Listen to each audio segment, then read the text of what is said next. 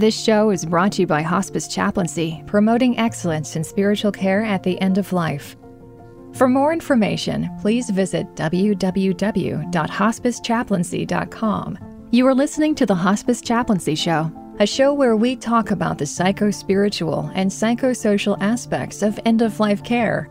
You can find our podcast everywhere you get your podcasts. If you enjoy listening to this podcast, please don't forget to give us your feedback by writing a review on iTunes and any platform you listen to the show from. And now, here are your hosts, Joe and Saul. Thank you for joining us on this episode of the Hospice Chaplaincy Show. Today we have a first on our show, a woman priest, Marellen Mayers. Welcome to the show. Thank you, Saul. It's great to be with both of you. It's always a blessing. Could you uh, give us a little background of where you come from? Oh, where I come from. Well, let's see. Uh, I'm born and raised in Baltimore, Maryland, grew up in Baltimore City and also in Chicago. My family moved back and forth between my parents' hometowns. Uh, we settled back in Baltimore in 1963. Um, and my husband and I live in Harford County, Maryland, in an area called Forest Hill. Uh, and we've been out here since 1991. So that's where I'm from anyway. so you've you've I I've come across this situation here, and I we spoke just before we began here about uh, my my interest in how it is and where it is your journey started. How did you know you've always been Catholic? You say, and uh, how did you find this this journey in your faith life? Ah, well, I have been uh, born and raised Catholic all my life, always will be. Um, I've, for the mm, past 40 years, I would say, I have worked in ministry in one form or another. Um, I was 20 years old. I left home to join a religious community, the Daughters of Charity, and uh, learned a great deal from them. You know, they're considered the best nurses in the world and also excellent teachers. Um, I was with the daughters for almost six years hmm. and uh, returned home to Baltimore, uh, trying to figure out where was God really calling me. Mm-hmm. and at the time, um, I had a, a very dear priest friend. He was a Vincentian priest. And I said to him, I thought I was making promises and vows for a lifetime mm. what happened. And he said, you know, sometimes God calls people to things for a lifetime. Other people, God calls to new and different things all the time. And it made the biggest difference in my life. Um, so every professional position I've had since then, I've considered it to be ministry in one form or another. So for about oh, 22 years, I was involved with uh, the Catholic school system, mm. both on the high school and the college level as a campus minister. And, um, and then around the year 2000 or so, I had thought a lot about the church not ordaining women. And mm. I was very much an advocate to have the Roman Catholic Church ordain women to the diaconate and the priesthood. And I just thought, you know, Jesus can call women to priesthood just as much as he calls men mm. to priesthood. I was going to ask you if Rome had kind of uh, challenged you or challenged this group. Um, well, they they do in a way to um, generally say that if a woman attempts ordination, um, we are considered automatically excommunicated. Mm. It's oh considered like a temporary excommunication. So, uh, with that, if you were to um, decide that you made a mistake in doing this and want to come back to the institutional church, um, that could happen. However, um, you know, I know that some of our women uh, across the United States have received formal papers of excommunication, but I have never ever heard from anybody in my archdiocese uh, that I've been excommunicated or received any kind of papers. Um, I know that I'm not able to work in a Catholic institution any longer. I mm. do hmm. know that. Mm-hmm. I, I knew that was the sacrifice that you know I was giving up uh, at the time. So, how many churches within the country uh, form this new powerful movement? Oh, well, let's see. I'm not sure if I have exact numbers, but what I can tell you is mm. that we are an international organization. So this all started in Europe in 2002. The first group of women who were ordained, there were seven of them. There was one American citizen there being mm. ordained that day. And since then, the movement has grown. It's become an organization around the world. Um, I would say, uh, I think we have somewhere around 275, 280 members uh, who have been ordained. Um, most of those members uh, live in the United States. We have women throughout Europe, um, throughout South Africa. There are four in South Africa. We have a woman in Taiwan. We have women in South America and uh, in the United States and Canada. Um, so it's really it's it's grown, uh, but yet we run into so many people who haven't even heard about us yet. Hmm. And so in the United States, we have what we call four regions. I belong to the Eastern region of Roman Catholic women priests. There's a Midwest region, there's a region called Great Waters, and then there's our Western region. And within all those various states, uh, we have some women priests who are setting up faith communities. Um, those of us who have done that um, uh, usually find other denominations where you know we're able to go in and rent space from them on Sundays to hold our Catholic Sunday liturgy. So we might use churches like Episcopal churches, uh, United Church of Christ, um, you know different different places like that um, to be able to hold our sunday liturgies. And then we have other women who are simply working as chaplains um, spiritual directors uh, you name it they do it. So lots of different forms of ministry and especially for social justice. Uh, many of us are advocates in the area of social justice. When you were doing teaching you were not being looking to go into the nun to be a nun then you were just looking to be an educator correct? Right. So so i was a, a religious sister a religious woman for for six years with the daughters of charity.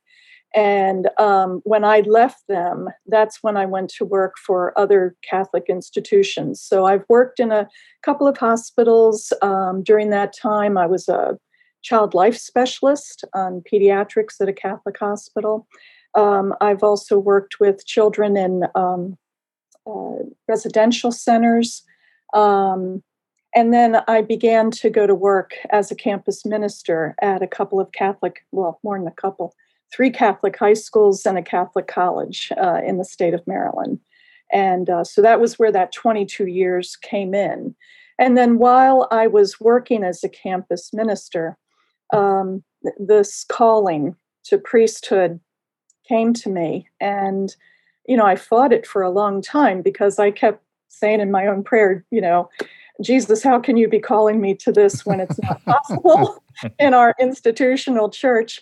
And when my husband and I had a dear priest friend over for dinner one night, uh, it, was he who who asked me had I had I not remembered hearing about Roman Catholic women priests, and I had forgotten. This was several years after mm-hmm. 2000 too, because I remember hearing about their ordination, but I never heard anything afterwards. Um, so, what I did at that point was to look up their organization, and he and he and a, another friend of mine gave me someone's name in the Baltimore area who had already been ordained uh, a priest with Roman Catholic women priest. And I went to see her and began a discernment period. Mm-hmm. Uh, with her and uh, with the local community that had already been established uh, in the Baltimore area.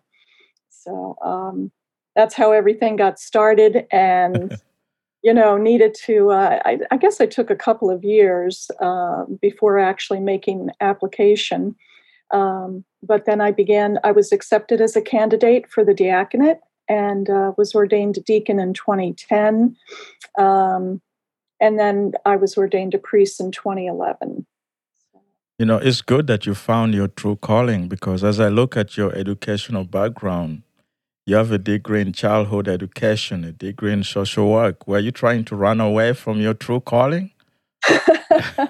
well, it's interesting that that degree in social work actually came during and after my time with the Daughters of Charity. Okay. Uh, I, it was going to be one of my ministries had I remained in community life. Uh, and uh, so then I was trying to finish up that degree. And, uh, you know, I worked with uh, adolescent boys who were in a residential center. Um, they had been court ordered there um, because of some issues, you know, they were having at home or, or problems with the law type of thing. And, um, you know, went from there then into the Catholic school system. Um, so uh, I later on studied uh, holistic spirituality, uh, which was a heavy concentration of theology and psychology at Chestnut Hill College, and uh, you know thought of all sorts of things. I, there was a time I wanted to build my own wellness center, you know, and have a lot of programming in in uh, spiritual direction. Um, uh, you know, wellness, health and wellness uh, types of programming and things like that. So, kind of dabbled in a lot of things uh, over the years, and uh, uh, but certainly when this calling came to be, um, you know, I kind of put my whole heart and soul into our community, Living Water Inclusive Catholic Community, and um, I'm one of eight women who help to minister to that community, and we have different locations throughout Maryland um, and just um, taking a look at uh, not only priestly ministry, but it, as we are studying for ordination, um, we are usually asked to either study spiritual direction, which I had already done mm. before meeting RCWP, and or to uh, become a chaplain. So I, after ordination, that's when I uh, was invited to think about chaplaincy too, and went ahead with my studies for that. Was there one particular person, male or female, other than the church, the the priest that came to visit and tell you, "Hey, why don't you look into this?" As you were uh-huh. growing up, as you were, you know, oh, going oh, through uh, going through all that early life where we all get formed and and challenged. And how did you? Uh. Is there someone or something that happened that uh, because you have a very firm focus, and I'm just wondering where that came from. Well, I think I have to give credit to my my dear mom for that ah. because oh. she certainly raised us in the church. Uh, was quite an Irish Catholic. Uh, when I was about eight years old, eight and nine years old, my mother used to let me dress up and say mass for my little brother and sister. really? Oh, wow you know, saying Mass uh, back in those days, it was still in Latin. So I remember my mother teaching me the Latin, you know, and I would hear it at church and have my little missal. And, uh, but I used to say Mass all the time. And I thought, uh, I wish my mother had been alive when I was ordained because mm. I would love to have asked her her her real feelings about the church. I think she was ahead of her time, and uh, uh you know, so I'm not sure I have uh, the answers on on that about her, but she certainly raised us to be faithful. And um, I, I, there were teachers along the way that mm-hmm. I think uh, one in particular that I'm still very good friends with. Um, she lives up in New England, and we're always in touch with each other. And um, it, she she actually we had at that point i was a third grade student at st dominic's in baltimore we had just moved back from chicago to be with my grandparents here and uh, you know our, our uniforms were totally different and everything and this teacher told my mother not to spend extra money on buying new uniforms and and uniform shoes so she had my sister and I come up to the convent and they measured us and everything. And the sisters made our uniforms. Mm. And I hmm. remember one day she actually took me to a shoe store to get the right kind of uniform shoes that you know the kids at St. Dominic's were wearing. And I'll never forget. Um, I think my parents were you know my dad was trying to find a job and there wasn't a lot of money at the time and and this sister this daughter of charity um, after I tried the shoes on, said, How do they feel? And I said, Oh, they're great. They feel fine. And she told the man, She said, We'll take them. And I remember grabbing her hand and I said, Oh, but I can't because uh, my mommy didn't give me money to buy the shoes. And Sister Mary Williams said, Oh, honey, your mommy and I took care of that. Don't worry about that at all. And for mm. years, I thought my mother gave her the money to buy the shoes until I actually had a conversation with my mom about it. And she said, no, the sisters did that. So I think they had, they instilled something in me that was very special. And it's interesting to me that I ended up many years later joining the Daughters of Charity. Um, but then, of course, you know, leaving them and uh, one of the sisters actually said to me at one point, "Are you sure you're not supposed to be married?" and uh, wow. wow. I did. I did meet my husband uh, four years after I left the Daughters of Charity, so I always call him the greatest gift God's ever given me. But mm. my husband's uh, very in- instrumental in my um, saying yes to to being called to priesthood. He's very supportive, always has been. Um, it hasn't been the easiest road because, of course, I had to leave the Catholic school system. Um, that uh, caused uh, a long period of unemployment. Mm. For me, it was terribly difficult to find uh, another job. Um, so eventually, that's when I studied um, chaplaincy, and uh, you know, had two very good places to to do those studies at Johns Hopkins Bayview Hospital and uh, York Wellness, uh, excuse me, York WellSpan hmm. Hospital. Mm. You know, um, your mother might have been prophetic, you know, uh, to have you do mass at that young age, and yes. here you are, you're a priest. Uh, yeah. That that that looks more prophetic to me. Yes, you know, I, I've thought about that a few times. You know, it's kind of that idea of she was ahead of her times, and yes, prophetic is a very good word there. Yeah. Uh, so, you know, I, I think you might be right about that. Someone asked me um, if your mother, this was when I was ordained, if your mother had still been alive, what would she have said to you about being ordained a priest? And I said to them, Well, she probably would have said the same thing when I told her I was coming home from the Daughters of Charity, and that was, Marellen Marie, do you know what in the hell you're doing?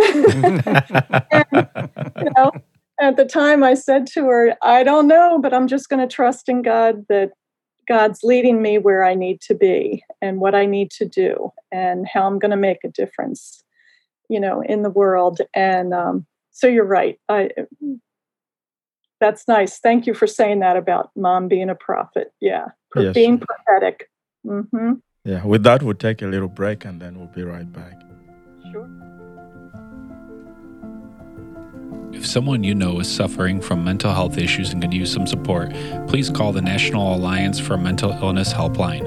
It is a free nationwide peer support service providing information, resource referrals, and support to people living with a mental health condition. To contact the NAMI helpline, please call 1 800 950 NAMI.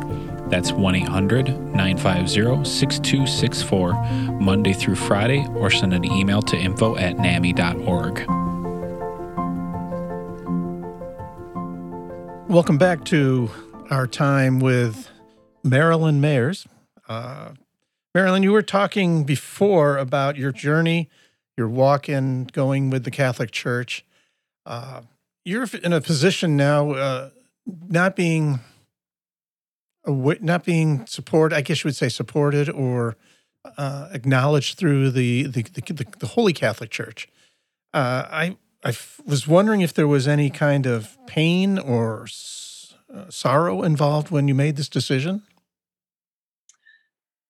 Well, you know, I, I think to look at it um, wholeheartedly, I would have to certainly admit that yes, there was pain involved. Um, the pain, first of all, of of accept making the decision that yes, this is what Jesus is calling me to. So I'm saying yes in response and at the same time leaving the institution wondering you know what that was going to be like wondering what the reaction would be from many of my colleagues that I had worked with in the past and friends and family who were also Catholic. And I, I have to say that even though I felt some some sorrow in leaving, I did run across so much support mm-hmm. from many individuals within the institutional church. Oh, that's uh, wonderful. For what, I, for what, I, was doing, you know, and um, uh, there was pain and sorrow in the fact that I had to leave the school where I was teaching. Now, I was mm-hmm. fully aware of the risk I was running, you know, still being there. I hadn't told anybody there that I had been ordained, but I was I was actively looking for other work outside the church mm-hmm. so that I could get another job and and you know go in a different direction and be ordained. Um, many of our women have been through this. So, of course, hearing their stories and about their journey was a great help to me. I think they could um, truly understand what I was going through at the time. And, um, you know, I did, because I was still at a Catholic school at the time, I was considered a confidential candidate until I was able to leave. But um, somebody found out and told the archdiocese and told my school anonymously. Oh. Anonymously, they did that. So yes, I had to leave, and uh, but again, you know, just receiving such a great deal of support from my friends and family was was enough. It really was, and things that I miss. Um, when I am back in Catholic churches, uh, in an institutional Catholic church, um, you know, because I attend a lot of funerals of my patients. Mm-hmm. So while I'm sitting there, you know, of course, it's bringing back a lot of memories. Um, I tend to miss architectural design. Um, mm. I, I, like the more simplicity. Um, uh, in churches, and uh, I like to sit in the round. Um, when we're in other churches for our liturgies, sometimes that's not always possible, but it depends on the church. Sometimes we have a room where we can set up chairs in the circular, you know, mm-hmm. Hmm. design. Um, so we want to bring everyone close uh, as we're celebrating Eucharist. Um, but yeah, so I would say in my own prayer life, I've tried to um, give that pain and sorrow over to God and truly ch- trust in our loving Creator that, you know, this is where I'm meant to be. And mm-hmm. where I'm meant to be far outweighs those feelings of, you know, pain. So, and it's been a number of years now. So I've have kind of moved on and, and there's been a great deal of happiness and joy and um, you know the, the things that i experience in our faith community and also in my work as a chaplain have just been uh, such blessing to me mm. in life that it really keeps me going in my calling. Now that's a good transition to hospice chaplaincy. Uh, every hospice chaplain has a story why they do what they do so what is your story hmm. yeah well, so my story with chaplaincy, um, I think some of it is rooted in the fact that I had had had other jobs in hospitals, uh, a couple of hospitals before, long ago. Um, so I can remember what the atmosphere was like and the environment, and um, how I how I was with each of the patients and what I was learning from them, especially when I worked on pediatrics. Um, I would say that uh, uh, while I was uh, unemployed, and the idea came from another priest friend of mine um, to study chaplaincy with her, uh, that got the ball rolling. And uh, we both applied um, to a hospital, uh, Johns Hopkins Bayview, and went through our internship there. And um, I can remember being asked if we had an interest uh, that we really wanted to work at while we were there. Now, both of you know that in chaplaincy, you get experience in all areas of the hospital. Um, but we were supposed to kind of pick a specialty that we wanted to focus on. And it was interesting to me at both Bayview and at York Hospital, no one wanted oncology. and I was the only one who kept raising my hand saying, I'll work, I'll work with cancer patients. Uh, you know, I I would really want to be part of this journey that mm. they're on. I've always considered myself a lifelong learner. Um, you know, it's not about me, but it's about them and their stories help to instill something in me. So, you know, many of them might end up thanking me for coming to visit, but I end up thanking them, and they have no idea, you know, what the experience of the visit about them has done for me. But it teaches me a great deal about living life. And um, so I always end up feeling so very blessed that I've, you know, have been able to walk part of the journey, you know, with them and uh, so I did the same thing at York Hospital. When I went there for my residency, we were full time students. Um, I offered to take on oncology, uh, and and I was in the cancer center there. Um, but I also got a lot of, uh, like I said before, a great deal of, of, experience in all areas of the hospital, emergency department, the ICUs, you name it, being on call, you know. Mm-hmm. So brings back lots of memories to me about the uh, uh, I have my my CP experience and where it was that I I learned so much about myself. How mm. did this experience teach you more about that has now guided you into what I see in your uh, uh your resume that uh, led to a lot of spiritual direction and those type mm. of things? Mm-hmm. You know, I think it was the fact that I had studied spiritual direction that also helped me in the experience of becoming a chaplain. And it helped me to recognize even more what was going on in me um, mm. at the time, coming to know myself even better, um, kind of working out issues maybe that I thought I had dealt with in the past, but but you know isn't it interesting how you might run into a patient and something they say they say triggers something absolutely. in our house mm. you know oh absolutely so, yes uh, kind of taking that back to some reflection and prayer and uh, conversation with other chaplains uh, other residents you know to kind of work through it and you know have i come to some resolution uh, mm-hmm. and so that was always pretty helpful throughout my CPE experience. Um, plus, you know, learning the fact that it wasn't about anything I was bringing to the experience with a patient. It was more what the patient, you know, what it was all about the patient, I think I'm trying to say. Um, I might have become even more of a uh, attentive listener so that I could pick up on what they were saying. And spiritual direction had helped me with that too. We listen very well mm. for for different things that are coming up in the conversation that the patient might offer that we can then pick up on and take them to a deeper place. You know, ask another question that might, you know, get them a little bit, you know, further down deeper into their their own beings and uh, you know talk about you know have them talk about life and what they're expecting and what they're hoping for things like that. Did you have a particular story that you would remember or comes to mind from your oncology that has of course led you then more into the hospice program? Yes um hmm. Um, you know, it's interesting some of the connections that are made, um, whether the patient knows it or not. Uh, when I was at York Hospital, one of the first patients I met was a woman uh, about my age. She might have been a bit younger.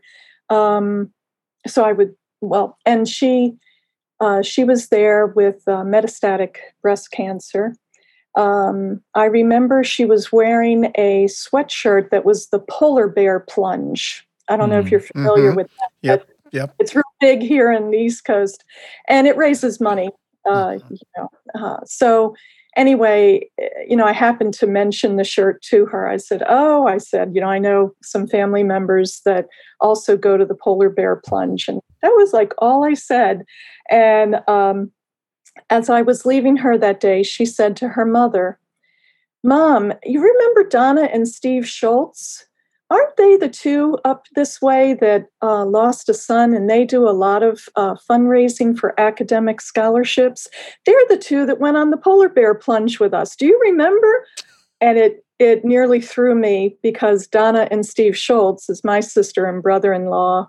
Oh And they- my gosh. and they they had lost a 20 year old son our nephew who who died as a result of a car accident on his way home from work one day. He was a college student. Um, wonderful wonderful young man. And um, we loved him dearly. And i just couldn't get over it. I couldn't go to see the next patient. I had to take myself down to the chapel and have my few minutes of oh my god oh my god and it, and i realized as i Mm. was in the chapel that it was wellspan york hospital that my nephew was brought to after the accident and of course he died at the scene and i remember my sister telling me at the time that they wouldn't let any of the family go to the hospital to see his body uh, there was no need because he had id on him Hmm. And they were able to send troopers to the house to let them know. So, anyhow, so those kinds of connections and stories, and then that would help, those experiences would help me, you know, revisit an area in my own life, in my own experience, and, you know, what was it still trying to teach me? So, uh, that's one thing. I was know. wondering why you knew those people's names so well. And you were able to say it right away. It was and- personal. That's right. It was right there. yes yeah so i truly appreciate uh, you know i think when patients are able to share their own stories and their how they're making connections you know at this time in life at especially at the end end of life stage and you know again trying to share with um, their own family members and friends what's important to them and you know right now i have a gentleman who um, actually lost his wife a year and a half ago and she was on service with us and when we got his name we, we couldn't believe it you know but he was later diagnosed with cancer and he has three young children. They're uh, let's see 17 and i think 20 and 22 Mm. and um, so you can just imagine what's going on in his mind that here his three children are going to be losing both parents someday soon, you know. Um, I again, it's he he decided to call it. He's doing a farewell tour Wow. so even in this time of COVID, he's being very careful about just having like a few friends over and they sit out on the deck and everybody's wearing their mask. And but he said, I want to cook up some dogs on the grill and have a few brews, you know, with my friends. That's right. And when- I went to visit him after one of those get-togethers, I, I said to him, How's your farewell tour going? Mm. And he said, You know, I never realized how hard it was going to hit me. I'm never going to see them again. And, you know, so it's those kind of conversations, uh, you know, and, and again, listening on my part Mm. help take him even deeper. And, um, you know, you get those special opportunities, and those are gifts from God that we yes. sometimes we have to help guide the family to understand how much it is a gift that we have received and uh, and or giving. Uh, I was with a I was with a patient yesterday, and I was talking to his wife, and she kept saying he was so um, he hasn't responded much to anything lately, and he's just declining. Mm, And I don't always believe that because I think I, I I'm, I'm trying to understand how God works, but that's not the way it is. Uh, you know, I just keep learning. Unfortunately, get get to see some of it, and yes. and then when I'm leaving, and this guy was had his eyes closed ninety percent of the time with me, had his eyes open as I was saying goodbye to him and his wife, and telling her that you know make sure you continue to need any help. You know, don't be afraid to call. Blah blah blah. And I raised my hand to say goodbye to him. Mhm. And there he is laying in bed and his hands coming up from underneath his covers to say goodbye to me. Oh. And I Oh, thought, holy moly, yes. what a gift I just received. Thank you, sir. That's right. That is right. Had a gentleman who um, who was a former priest. Uh, he had left long ago. Found a, a woman that was very special in his life. She was already a widow with seven children, and um, they married. Many, many years later, fast forward, he becomes our patient, and they were both in their mid 80s at this point. And I remember getting a call from her after he died.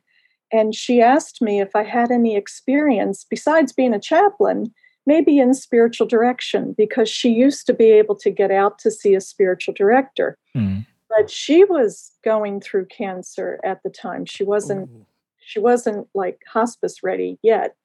So I agreed to see her on my own time and offer spiritual direction. She knew that I was an ordained priest, and maybe I should also explain. Um, when it comes to Catholic patients that I minister to, um, if I know and I have found out through them that they're active in their parish and you know they're probably going to have a funeral mass at their parish, I might not even tell them that an, I'm an ordained priest because again, it's not about me; it's mm-hmm. about them. And I'm the first person to call their priest at their Catholic parish. To arrange for the priest to come in to offer the sacrament of the sick and the anointing and all. And now, if I meet Catholic patients who um, have been inactive for many years for lots of different reasons. And of course, you hear their story. You know, mm-hmm. many, many of them were upset about the child sex abuse scandal. Um, you know, a- along with lots of, they even go back to Vatican II and Humanae Vitae and the birth control issue. And, you know, so they might not have been in church for a long time, and yet they consider themselves, you know, still very much Catholic. And uh, so we talk about their spirituality, and um, and I will sometimes then offer to them, uh, it, "Would you like me to call a priest from the nearest parish?" And for the most part, they say no because they mm-hmm. haven't been there in a long time. Mm-hmm. And then I'll say, I feel nudged, you know, I feel nudged to then say to them, well, if if it's important to you that you would like to receive the sacraments of the church, I want you to know that I'm also an ordained Catholic priest. And you know, Joe, like your reaction, yeah. um, you know, I I will sometimes say to them, um, "Yes, you're hearing me correctly," because some have said to me, "I know I've been away a long time, but did the Catholic Church change something? Change yes, something?" Right. I didn't hear about it. So uh, this particular couple, um, I saw her quite a few times for spiritual direction, and then she began to make a decline, and her cancer was pretty much raging at that point. And um, and I was with her uh, as her chaplain. Okay. And then she she asked me, you know, in front of her family one day, she said, you know, I want to be anointed. And I remember her sister saying, well, I can call Saint so and so's, you know, to. And she goes, no, no, no, we have a priest right here. Mm. I want hmm. Marellen to do it. And oh my, you know, again, what a blessing that was to be able to do that. So. Yeah, with that, we'll take a little break and we'll be right back.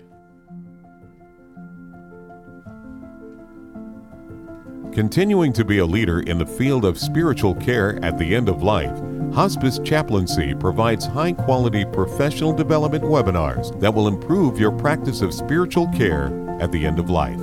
Check out our latest webinars at www.hospicechaplaincy.com. I'm Soleh Bem, and you're listening to the Hospice Chaplaincy Show. We are continuing our awesome conversation with Marellen. Uh, I also understand that you're a Reiki practitioner. Could you explain more to our, to our audience about that? Oh, sure, I can. So, so Reiki is um, one of the healing modalities that's out there uh, in the field of health and wellness. Um, and uh, I found out about Reiki through one of our other Roman Catholic women priests um, who had studied it to a point of becoming, she's a Reiki master. And uh, she was offering Reiki to people on a regular basis. Uh, it was founded by a, a doctor in Japan, I believe in the mid 1800s, 1847, somewhere in there. And um, the, it's a like a hands-on healing modality. You can either place your hands right on uh, the person's body, so it would start at the top of the head, uh, around the ears, the eyes, um, the throat, uh, shoulders, arms, top of the chest, the breathing area, the abdomen, um, hips, knees, ankles, right down to the toes. And Reiki helps to move any like toxic or, or negative energy that's in the body. And it helps the body to release that negative energy. Um, if you had the image of, um, you know, what are we holding on to in the body? If it's released, how can God then fill that part of the body again with healing light and energy that the person might need? So, and you don't have to be you don't have to be physically sick to receive Reiki. Anybody can receive Reiki. It, you know, again, it's part of the wellness uh, community around the world that offers it. So, um, so on my on my own time, I tend to offer Reiki, but the place where I work too, Gilchrist, also has Reiki practitioners that will go out to see our patients and offer it too that did come to a stop, uh, well, temporary stop, you know, when COVID 19 hit. But, um, you know, I'm sure we'll be resuming that hopefully someday soon. So, and, uh, yeah, what, what are the levels? So um, there's considered uh, two levels, Reiki 1 and Reiki 2, when someone is actually studying to become a practitioner. Um, I did Reiki 2, and then um, was considered uh, attuned. Uh, there's also the Reiki level of master. So if you become a Reiki master, um, you study even more, eh, but you are also able to teach Reiki if you're a master. So I'm a, I'm a practitioner level two. Mm. Uh, could you give us, and maybe to our audience, the benefits of that practice? Sure. So I think that um, certainly the intention on the part of the practitioner for the uh, for the client to receive um, any healing that they might need or um, or better uh, wellness, um, you know, feeling better, it would be certainly a benefit um, that they would receive. Uh, feeling lighter, you know, in a way that uh, some negative energy has been released um, in in receiving Reiki. Um, another benefit is there uh, sometimes Reiki practitioners will join as a group, whether they're present as a group or you're all in your own homes, and intentionally send Reiki to someone that we've been thinking about. It could be someone that lives on the other side of this country. And there seems to be research that that person still benefits from receiving Reiki even if they're not aware of it. Mm. Uh, so it's an interesting uh, study of, you know, uh, and I'll, I don't like to use the word alternative, but definitely a holistic practice. Mm. You know, when you look at the whole person and what they're experiencing and uh, benefiting from Reiki. So if you go and visit one of your patients and you all of a sudden you observe they're having some pain issues, Mm-hmm. And course, you'll ask questions about what's it from, was it, where's it hurt, blah blah blah. Does it ever come to your mind that you would then offer them to use Reiki? Yes, it does. Um, however, um, in our roles, uh, where I work anyway, what I would do is offer them the idea of have you tried any holistic modalities? Um, and uh, if they haven't, you know, I might explain, you know, what Reiki is um, and let them know that uh, Gilchrist has volunteers who go out to homes to offer Reiki. Okay. Um, there has been one uh, patient that I have that I have also offered Reiki to. Um, she's also a member of our our faith community. Um, mm-hmm. So it's a little bit different there. But for the most part, I would, as a chaplain, spend my time offering spiritual care and then pulling in a referral, uh, such as a Reiki uh, practitioner to offer that. And or like we have music therapists and people like that too. Yeah. I think it follows along with the uh, the whole situation with uh, you're visiting your patients your priest. How now today in this day and age covid-19 how are you able to anoint? How are you able to offer eucharist? How does that work yeah and that's been difficult um, so uh, where I work at Gilchrist, um, our chaplains, we have some chaplains who are in residential care.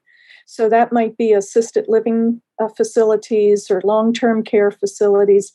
And for a very long time, they were locked out of those facilities and mm-hmm.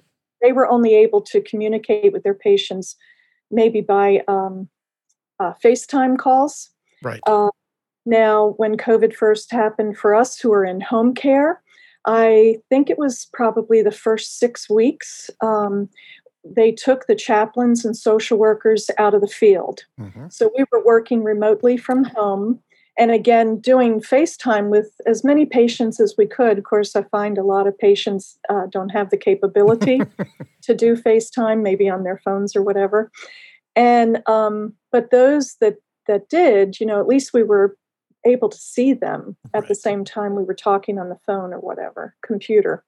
And um, as far as like offering the sacraments um, i did call quite a few uh, catholic parishes to see if they were sending anybody out. Uh, they too had stopped sending out their lay ministers of eucharist um, to give communion because of covid-19 and even the priests had stopped doing that for a while. Eventually, in our area, and I think it might be the same in a lot of other places right now, churches have reopened to a certain percent of participants mm-hmm. for Sunday liturgy. And I've noticed that the um, ministers of the Eucharist and priests have begun to, you know, go back out on their rounds again. Um, so they are available. I um, I have anointed maybe only two patients in this COVID time that requested it. And I was very careful. You know, we go in in full PPE gear. Mm-hmm. So, very careful to pour out the holy oils into something I haven't used before. And of course, using a gloved hand. Uh, I have to admit, I, personally, I have not given communion to anybody because I just I don't have it uh, to offer. But I think the idea of COVID-19, if it's taught us anything, it's taught us how we are all part of the of the body of Christ. And it's not the church building we go to, but exactly. it's who we are and how we carry Christ to one another, you know, and in our encounters, however they may be during this COVID-19 time. Hmm. Yeah, the pandemic has caused a lot of moral injury uh, to yeah. so many people in so many fields. Now, yes. we've never done this on the show, but I'm going to ask you could you say a prayer of blessing for everyone listening? Oh, absolutely. Absolutely. Well, knowing knowing that we are in the presence of God all the time. Let us take a moment to take a deep breath and know that we live in that peace that God offers us, even in the most difficult time period that we find ourselves in right now around the world. Creator God, I ask you to continue to watch over everyone around the world this day. Watch over all of our first responders, especially those who are working in our hospitals, in any healthcare agencies,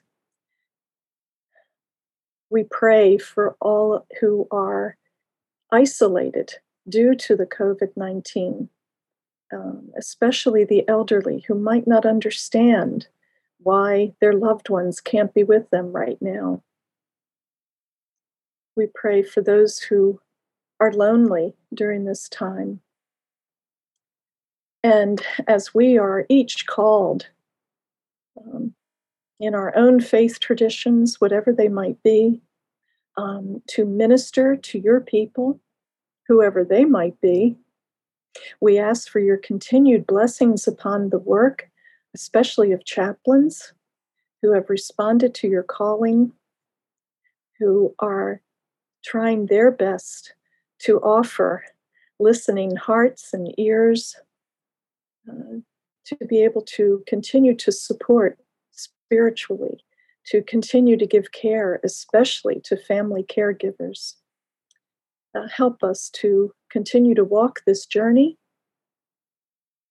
with each person that we encounter and being very much aware of all the lessons that we are learning in this life.